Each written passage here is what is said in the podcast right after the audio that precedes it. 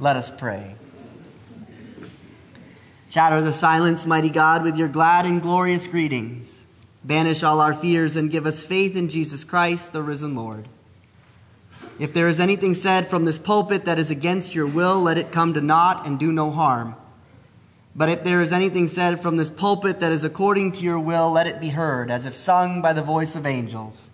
That hearing we may believe, and believing be more loving. Amen. It's been cold. Finally got cold. Although the last couple of days have been better. But when I was writing this sermon, it was cold.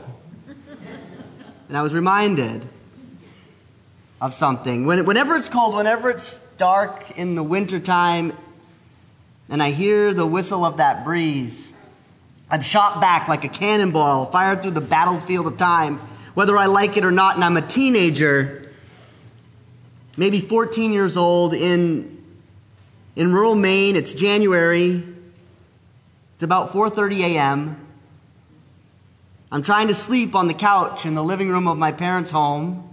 They're still married and will be for another year, till after I graduate from high school.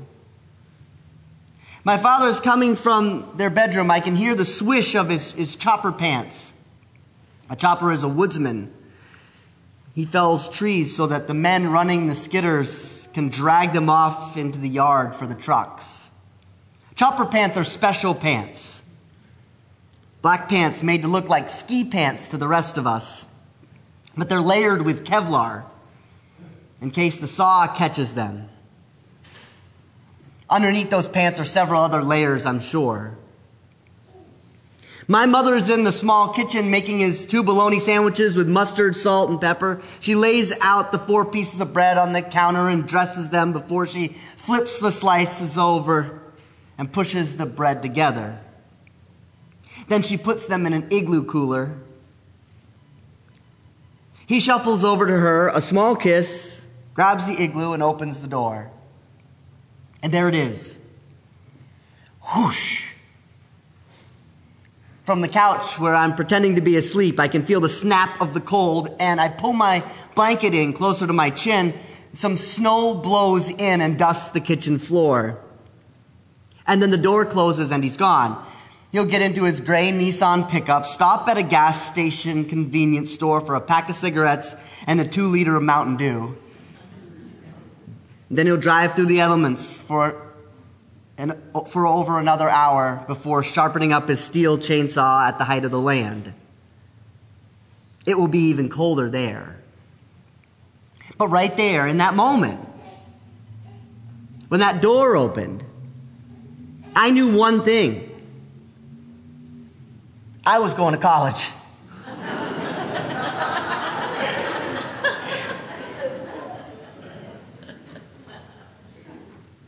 Everyone's journey starts somewhere. Now that story has gone off track more times than I can count.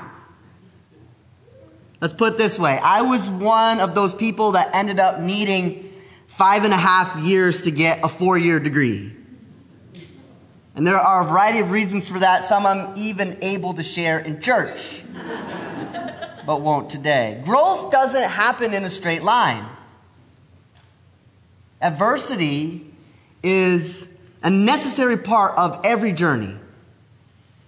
And the healthy of, healthiest of us will actually embrace every setback because it's necessary as part of a comeback. Someone said, "I judge you unfortunate because you have not lived through misfortune. You have passed through life without an opponent. No one can ever know what you are capable of, not even you." Being off track is, is part of what makes us grow. Being set off track is something we can embrace, but it's never comfortable to be set off track. There are all kinds of things that will set you off track.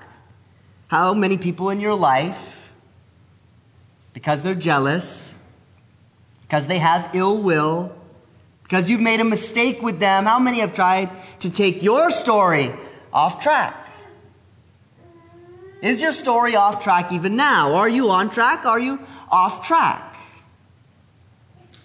The season of Advent is a season for those of us that have a story that has a way of going off track. This is your season, you off-track people. But to see that, to see that Advent is a story, is a time, is a season for those of us who have a way of going off track, you have to draw near to the story. You have to draw near to it, because if you take it from a distance, you might be led to believe that this is all about a cozy manger, beautiful decorations.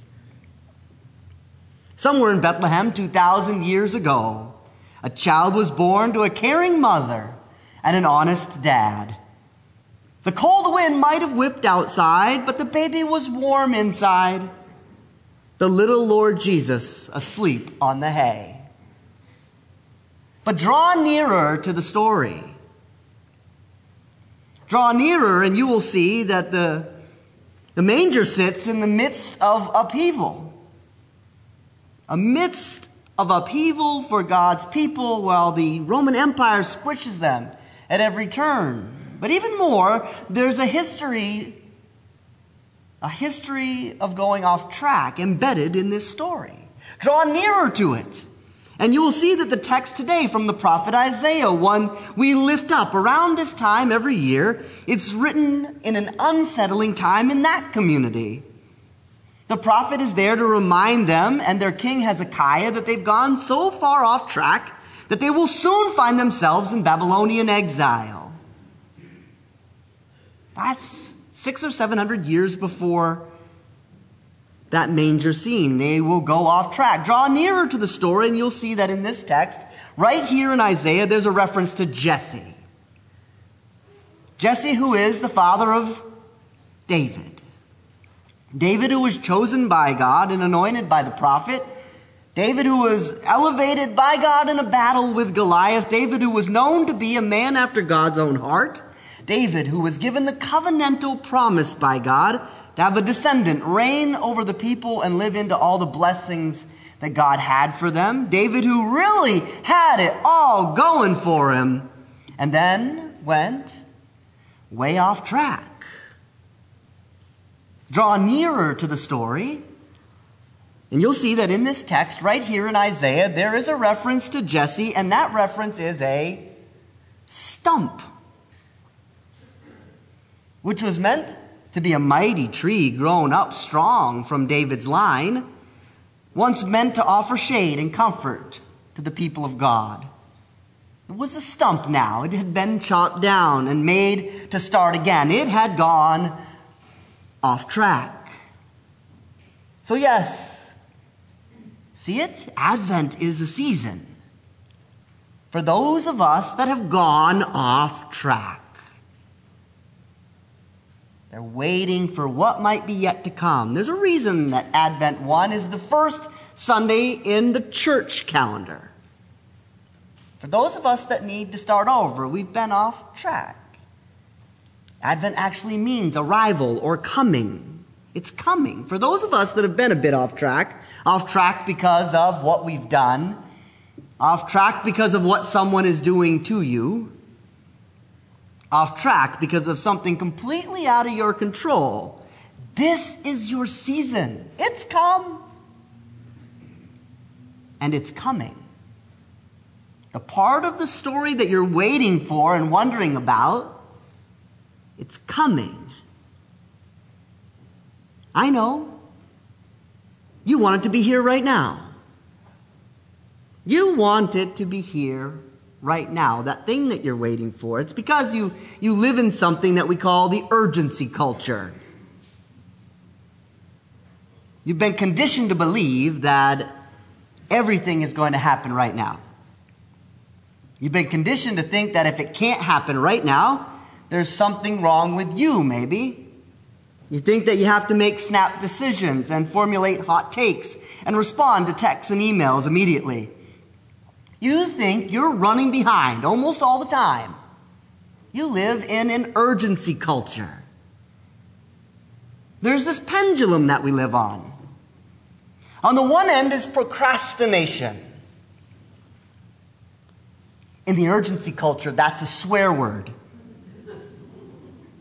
On the other end of the pendulum is production. That is where the urgency culture wants you to live. Procrastination, production. But right there in the middle, in the healthy place, is pause. Procrastination, production, pause. Pause. It is right there, right in the middle of the Ten Commandments. In the first three commandments, we're called into right relationship with God.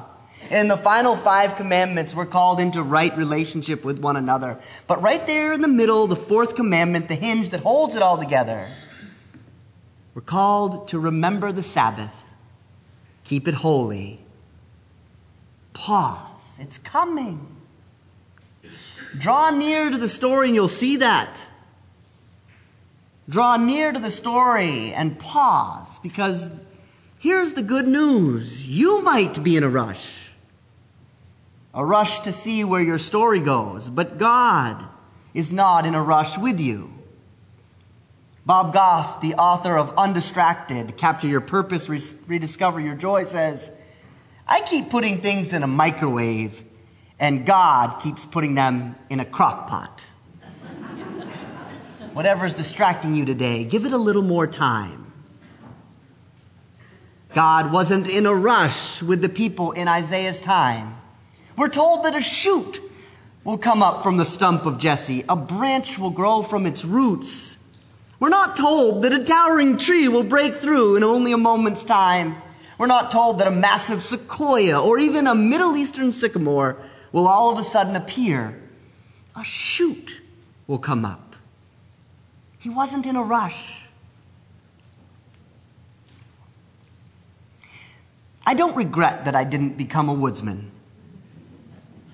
Frankly, does anyone here really believe I could hack it?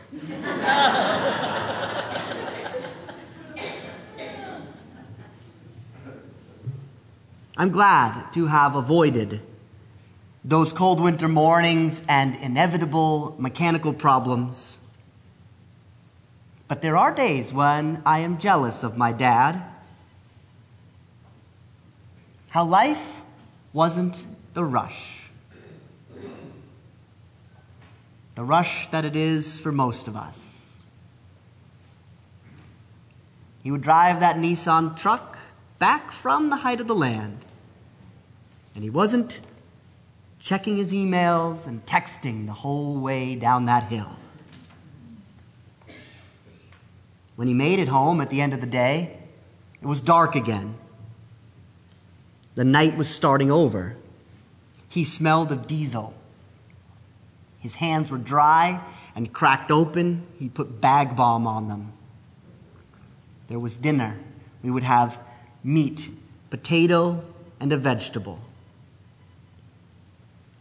We would learn how many cord were cut and whether the trucks were running right. He would go off to bed before the rest of us so he could be up again the next morning. It wasn't the perfect life. I can tell you that. But there wasn't the rush. Do you remember a time like that? But there wasn't the same urgency culture. Then it seemed like there was one day, and then there was the next, good and bad. I imagine that's how it was for the Hebrew people. Remember, they went off into exile after Isaiah told them that they were going to.